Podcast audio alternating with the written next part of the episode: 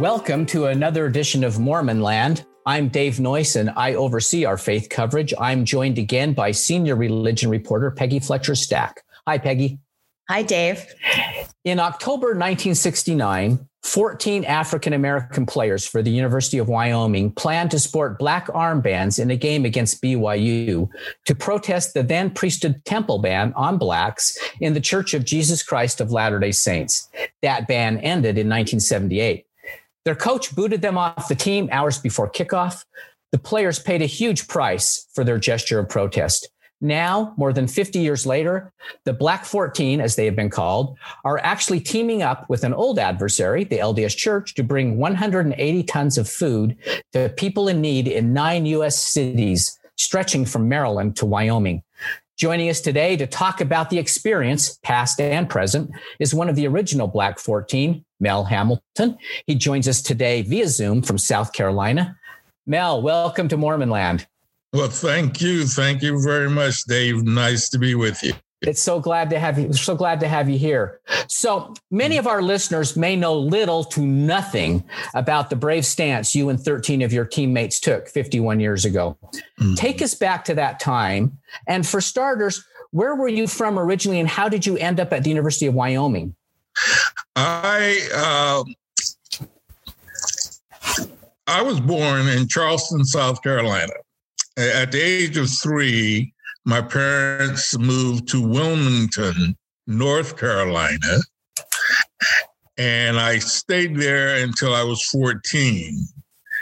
I would have loved to have stayed longer, but as teenage boys would do, I started to uh, do some uh, enterprising uh, efforts with my other friends, and uh, those enterprising efforts took us into a lot of trouble.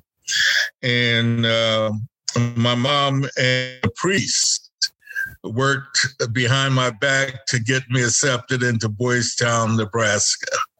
Mm. Father Father Flanagan Boys Town in Omaha, Nebraska, and um, I ended up there because of of my acting out and bad behavior, and uh, went there in 1961. Graduated in 1965. So Boys Town uh, really, in my formidable years, um, uh, laid the foundation really for what I'm doing this week with the food delivery deliveries. Mm-hmm. Um, Boys Town gave me a sense of purpose and direction. And then I left Boys Town to um, go to the University of Wyoming uh, on football scholarship. And uh, that's, of course, when everything um, hit the fan, and and uh, uh, I uh, ended up on Sports Illustrated. yeah. So, what what position did you play, uh, Mel? I was pulling guard. Oh, okay. All right. Pulling so, guard. Yeah. So, um, let's go back to the armband protest. How did that come about? about? Who, whose idea was it? And and you know that kind of thing. Well, you know, um, the Black Students Union uh, they were having their um, weekly, well, monthly meeting, and we were there, and uh, they said, um, the chancellor said, uh, You guys know who you're playing. Uh, Saturday, and we said, "Of course, we know BYU." and he said, "Do you know who owns BYU?" And we said, no. And of course, he told us that it was uh, his word was not LDS, it was Mormon Church, he said. Mm-hmm. And um, uh, we, we didn't know what that meant. We had no idea what that meant. Hmm. and so we said, yeah. And then he said, the phrase that everybody understood. He said, Mormons do not allow blacks to be priests in the Mormon church. And of course, now you guys know 1969 Carlos Smith, John Carlos and Tommy Smith, yes, at yes. the Olympics, 68. Social revolution, get out of Vietnam, civil rights, unrest. So here we are, 18, 19 year old kids thrown right in the middle of this movement without even knowing it, without even being prepared for it. And all of a sudden, we are called to do something. We didn't know what we were going to do, but we knew we could not tell Carlos and Smith that their gesture was didn't mean a thing to us. We couldn't do that. So we were called upon to make our contribution to the revolution. And so we went among ourselves. We got away from the rest of the BY, I mean, the Black Students Alliance meeting and said, guys, what do you want to do? And somebody said, well, let's wear black armbands. And because black armbands is a universal symbol of sadness, grief, stress. And so we said, yeah, that'd be cool. Let's let's let's do that. And um, so that was how the black armbands came about. Mm-hmm. Um, we told the couple of guys that were married, we said, hey, you guys stay out of this because you don't know where this is going to go. You've got families. And uh, so why don't you stand on the side? And nobody wanted to do that. Everybody stayed together, all 14 of us. So that's how the, the, the Black Armband came about. Okay, and and uh, let me ask you: Was that all the black players on the University of Wyoming at the time? That was almost the whole entire black population of the school, and but, probably in Laramie, huh? Yeah. yes, really, and uh, yes, but that was all the players on the team. Okay, mm-hmm. what were you hoping to accomplish ultimately?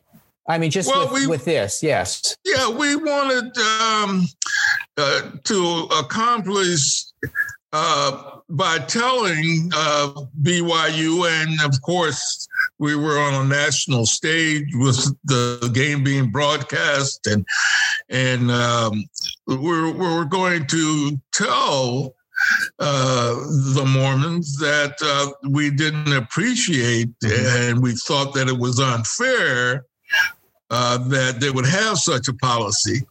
Now, initially, we thought it was a policy, which means it could have been overturned.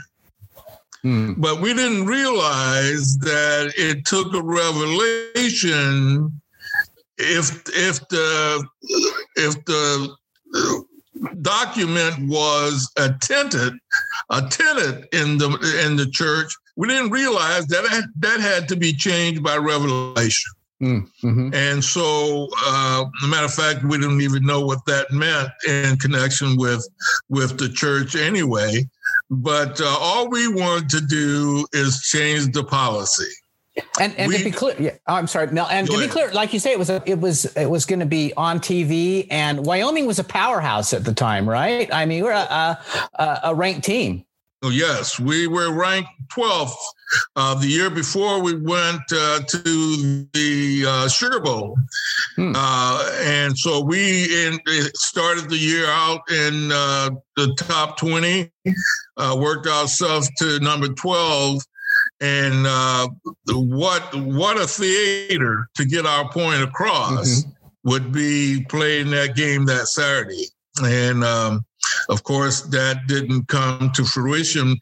Um, we uh, sent a our tri captain Joe Williams, who was part of the Black 14, and um, told him to tell the coach what we had intended to do.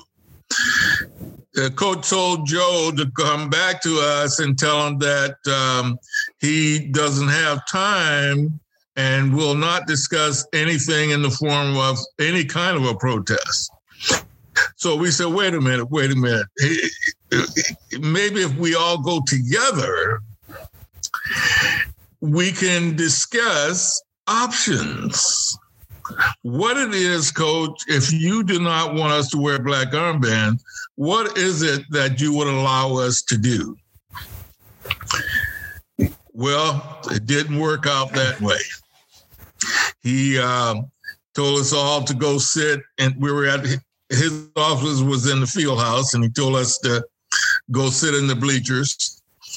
And uh, he came in, and you can tell there's steam coming out of his ears. and no one said a word. The first word uttered was Coach Eaton saying, I can save you a lot of breath and time. You are no longer cowboy football players. Mm. That was it.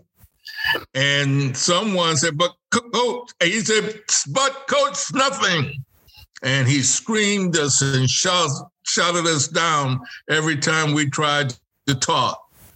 And then what really angered us was that he berated us uh, racially.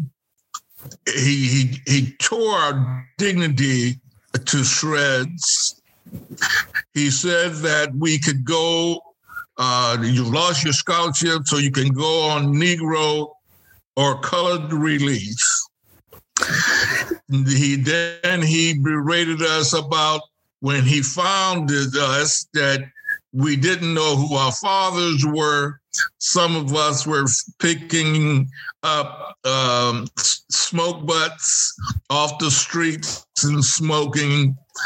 And um, it, it, just was a tirade that that that shattered us because who other than your father is your father when you're on a football team?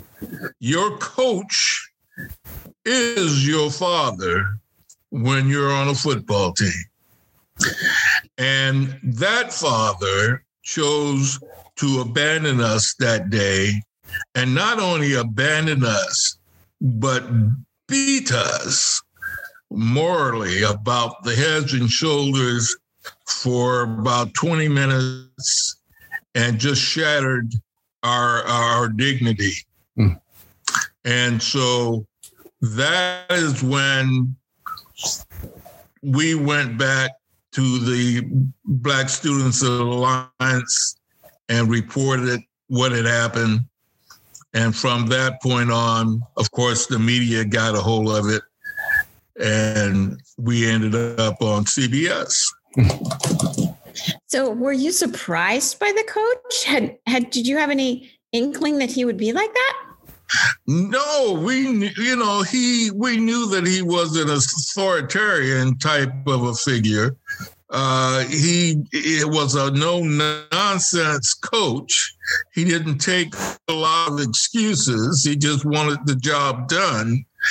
Uh, but we thought that behind that facade, that uh, there was a soft spot for all of us. And we found out very quickly that that was not necessarily true. Hmm. And uh, so, yeah, we were we were shocked that it happened, especially when you got your, for example, my my coach, uh, Wimp Hughley, he and I got along tremendously. My coach, Coach Baker, we got along great. And but they were not allowed to say anything. They were present uh, with Coach Eaton, but they were not allowed to say anything. and so we looked at them and they looked to the ground because they couldn't say anything. So we just uh, we just felt, wow, if they're not going to come to our defense, we are lost. We, you know, we might as well go home. That's what we felt. So, what did you do? Did you drop out of school? Did you? What did you do? Um, a lot of guys went to other schools. They they dropped out, went to other schools. Um, a couple of, of, the guys went to black, uh, historically black schools, uh, and uh, there was four of us that remained on campus. Chat Lee, myself, John Griffin, and Don Meadows. Uh, um, Chat and I had been in the military before. And so we had the GI Bill to continue. The other two guys, we did not know until recently. Uh, their money to stay in school was raised by uh, sympathetic faculty members. Mm. Uh, who uh, made it possible for them to continue their education. So you graduated from the University of Wyoming? I graduated from the University of Wyoming in education uh, and um, spent the next 48 years at in Wyoming. Really? Yes. Wow. yes. So- after my after my graduation from Wyoming in 72, I went back home to North Carolina and I worked for Corning Glassworks uh, in the resistor uh, development department in middle management. And uh, my wife was from Wyoming. I mean, yes, from Wyoming, Casper. Never been out of the state. She did not like anything at all about the South. she didn't like anything about the South south, especially the humidity and the bugs. and um, I said, well, we'll get a new apartment, but dear, that is not going to solve the bug, bugs problems. And so we got a brand new apartment. And sure enough, sooner or later, you you found a bug, a roach, and uh, there's nothing you could do to keep him out. And she just did not want her kid her a brand new baby, by the way, um, to live in that environment. So she moved back to Casper. And I was bound and determined no other man or no other person other than myself was going to raise my child. So I um, gave my two week resignation letter and and I followed her back to Wyoming. So, all that time, what were your feelings about the LDS Church and Mormonism? Uh, Did you feel resentful towards it? You know, that's that's at, at, at times, you know, to be honest with you, at times you you you say, wait a minute, if this is a religion, how can there be such a rule? and so that turns you angry. Sure. That mm-hmm. that uh, that part of it turns you angry, mm-hmm. and and then you say it's a religion. It it can't it cannot truly believe that. And um, so, yes, uh, there was time that that we were angry at the religion, but we also wanted to make clear that did not mean that we hated Mormons. Now, I know it sounds confusing, but it's, it really is not. It, we were angry at the belief that blacks could not hold the priesthood. Now, whoever made that rule is no longer here. uh, we didn't want people to believe that we hated you because you were a Mormon and therefore we would never want you to cross our path. And and and and and that kind of anger it wasn't that kind of anger. Well were you aware that it changed in 1978 did you yes. enough to know yes.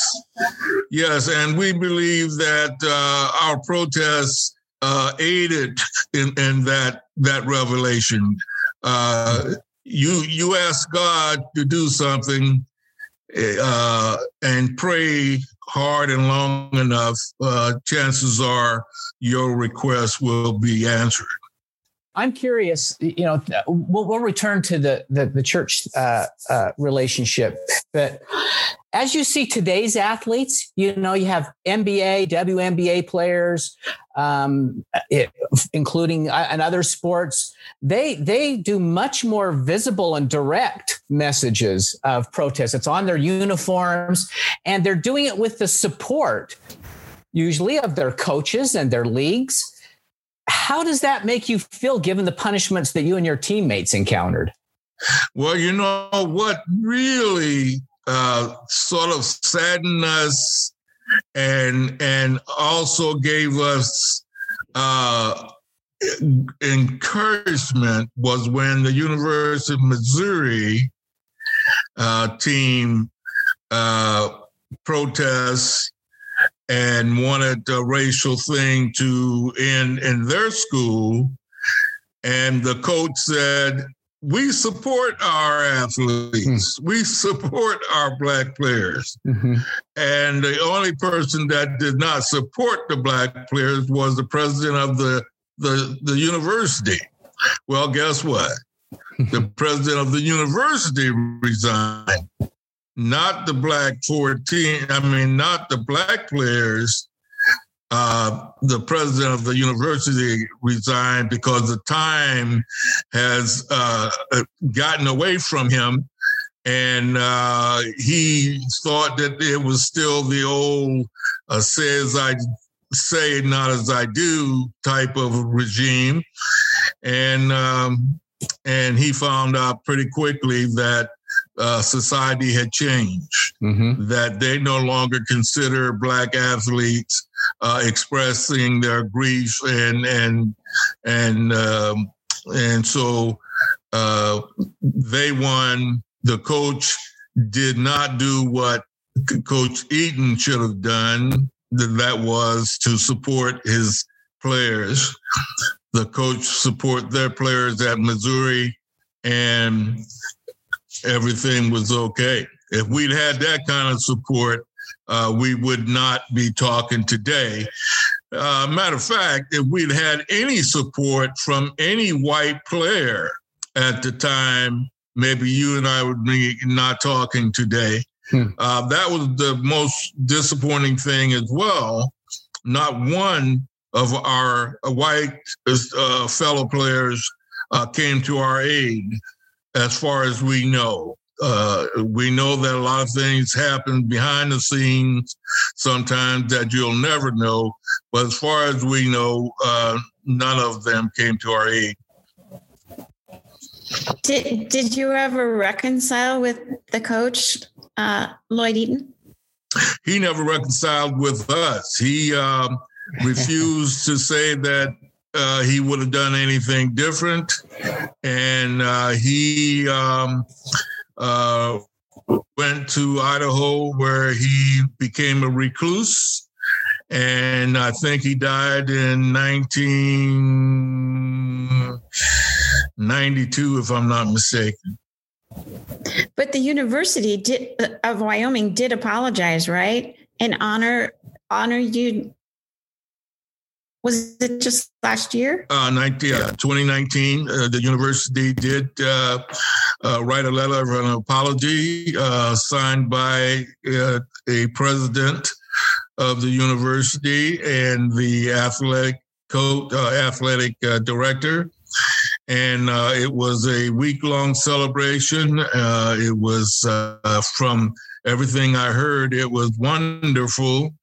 I uh, said everything I heard because the I flew into Laramie and immediately went to the hospital with pneumonia. Oh. So oh. so I stayed in the the uh, emergency room and the hotel room for most of that time. I did end up going to the game in a wheelchair uh, it that it, I really think it was COVID because I could not walk. I wow, it was unbelievable. Uh. And um, so anyway, I, I, I did go to the game on that Saturday, and uh, they wheeled me on the field uh, when I was announced. But uh, my son wheeled me on the field, and um, but yes, I missed most of the celebration. How did you feel about them apologizing after all these years? How did that make you feel? I was wishing you wouldn't ask that. that was one question I was wishing you wouldn't ask. Um, feelings. Um, the president that signed the letter of apology had been fired before that letter was written. Hmm. But she was still on campus, filling the, the, the, the rest of her term. And so we had a president who was leaving that was saying, I'm sorry. However, we had never had a standing president, a sitting president to say, I'm sorry. Hmm. So I'm mixed motion.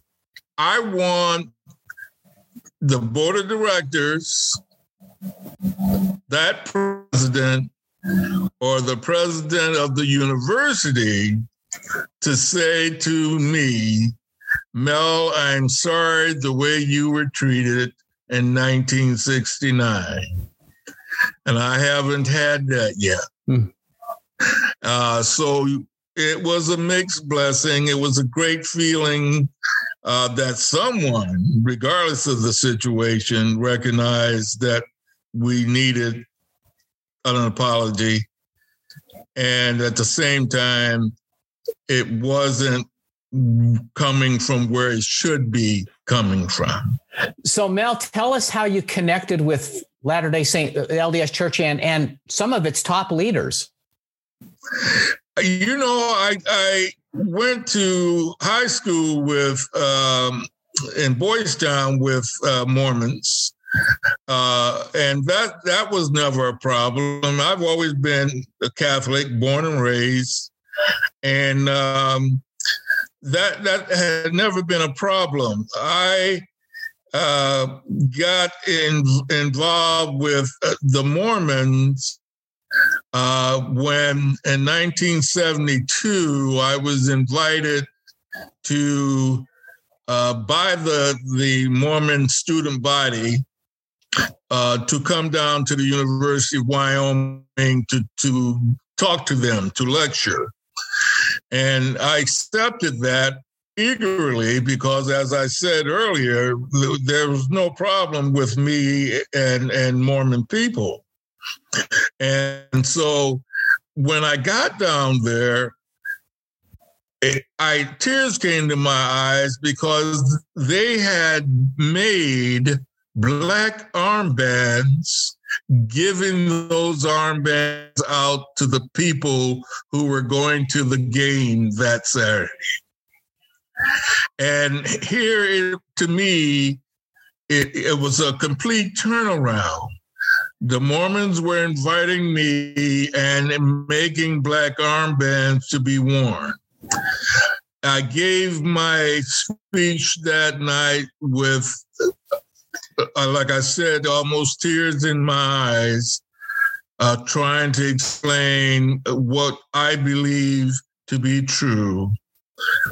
And that there was got to have been a misunderstanding between blacks could not be priests, and the juxtaposition of you making black armbands for the game this week.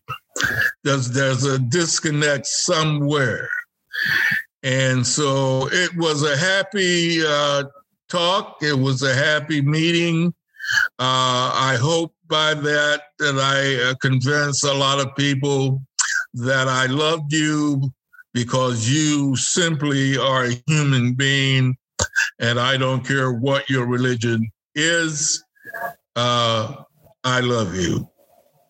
And that was my first really solid connection as a group with with the Mormon religion. And you came out to Salt Lake City. Um, I'm not sure when, but in the last several years, right? And were and met with some top leaders.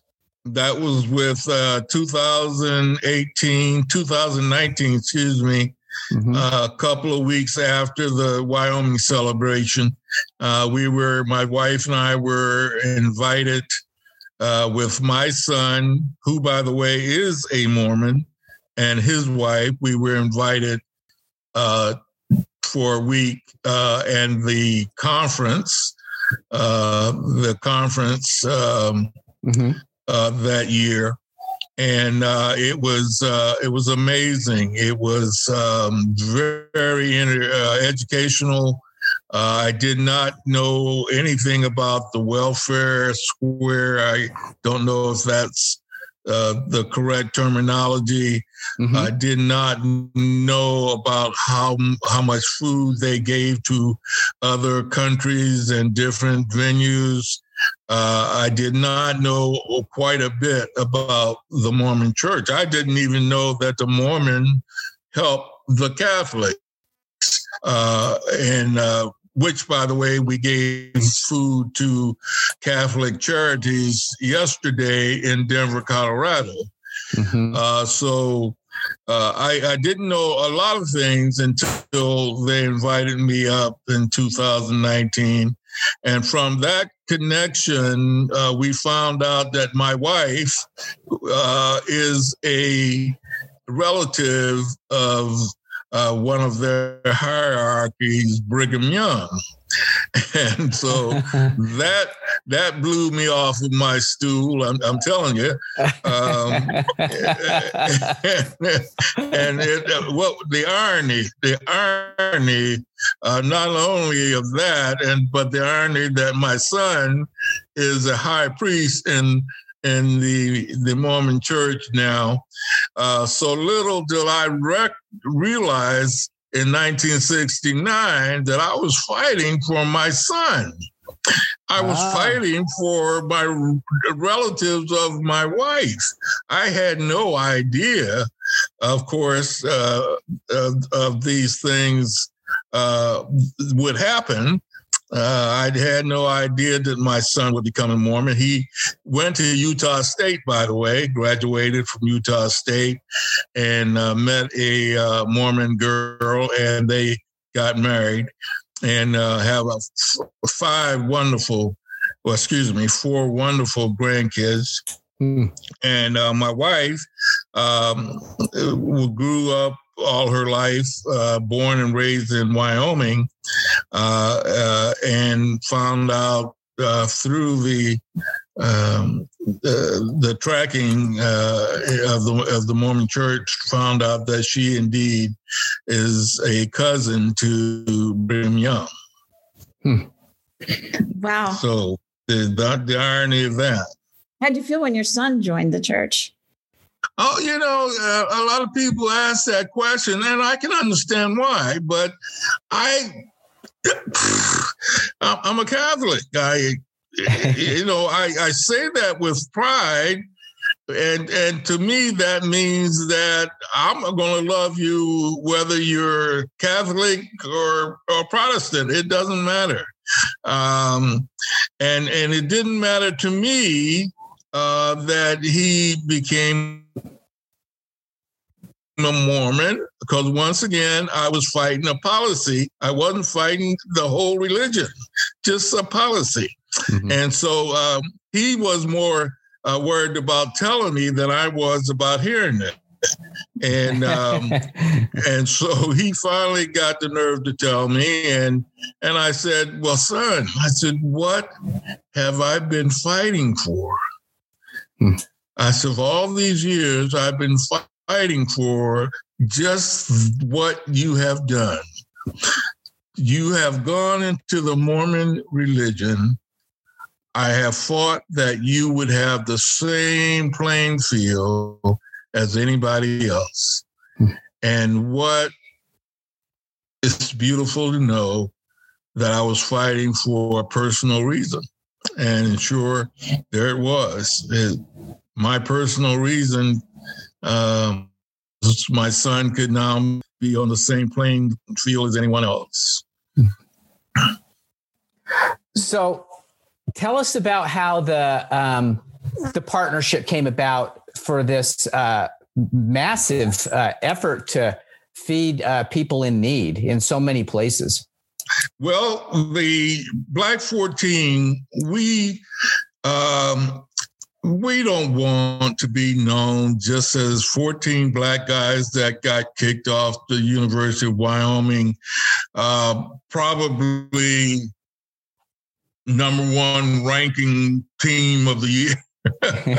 we, we we didn't want to be known as that. We wanted um, uh, we wanted our legacy to say more than than that, and so we got together a couple of years before our celebration and said, you know, what do we want to do? Let's let's let's do something that's meaningful. And we came up with the uh, Black 14. Uh, uh, I'm having an old person's uh, memory lapse here. Uh, Black 14 um,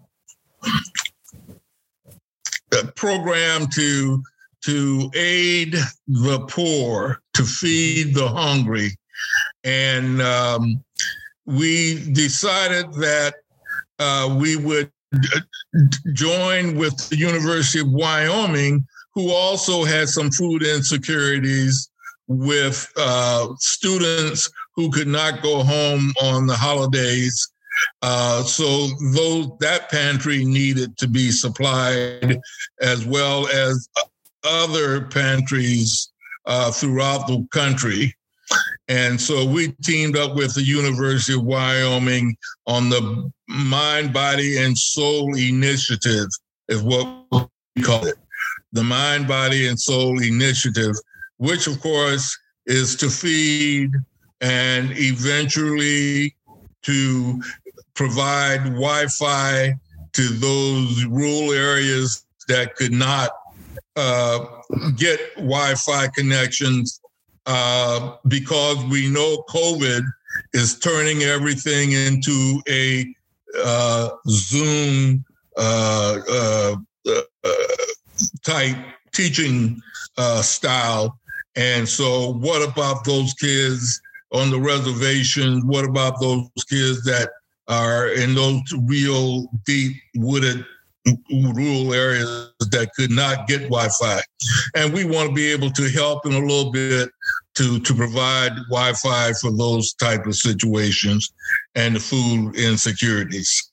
So that's how uh, I decided to when I was in in in um, Salt Lake to the conference. I met uh, Elder Gifford Nielsen. And you probably remember Gifford, uh, mm-hmm. Heisman Trophy winner uh, from BYU. And uh, he and I talked uh, a little bit about football and then got serious about uh, I would like to write a proposal to um, feed some people. And he said, Well, write me a proposal do exactly that. Write me a proposal. And so that was that was it. I as soon as I hung up, I got on the typewriter and did a start type. I got on the computer. My and, kids don't and, know what that is, but I, yeah, we do. I I got on the computer and I wrote the, the proposal in one night and um, had my wife proof it in uh, sent it off to Elder Nielsen, and uh, and he said, Melvin, he said that is exactly the kind of thing that we would like to take part of, and uh, let's see what we can do. Let's see what we can put together. and he came back and said, "Okay, it's it's a done deal. Uh, why don't you tell me where you guys would like the food to go to?" And uh, we got together, the Black 14, and and uh, and decided on the nine locations that we did decide on. And the reason there's nine locations because there's nine of us who are still in the game.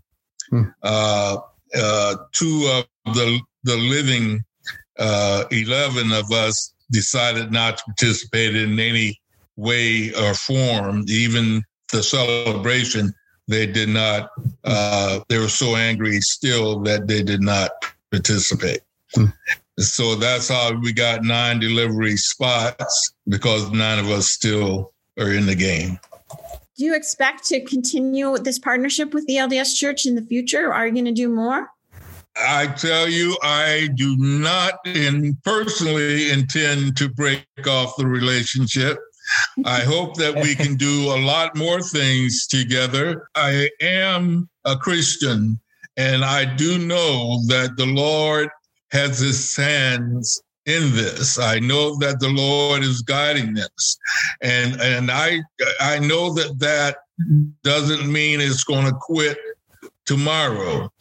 I think that we are we are connected uh, from now on, and I hope that that is the truth.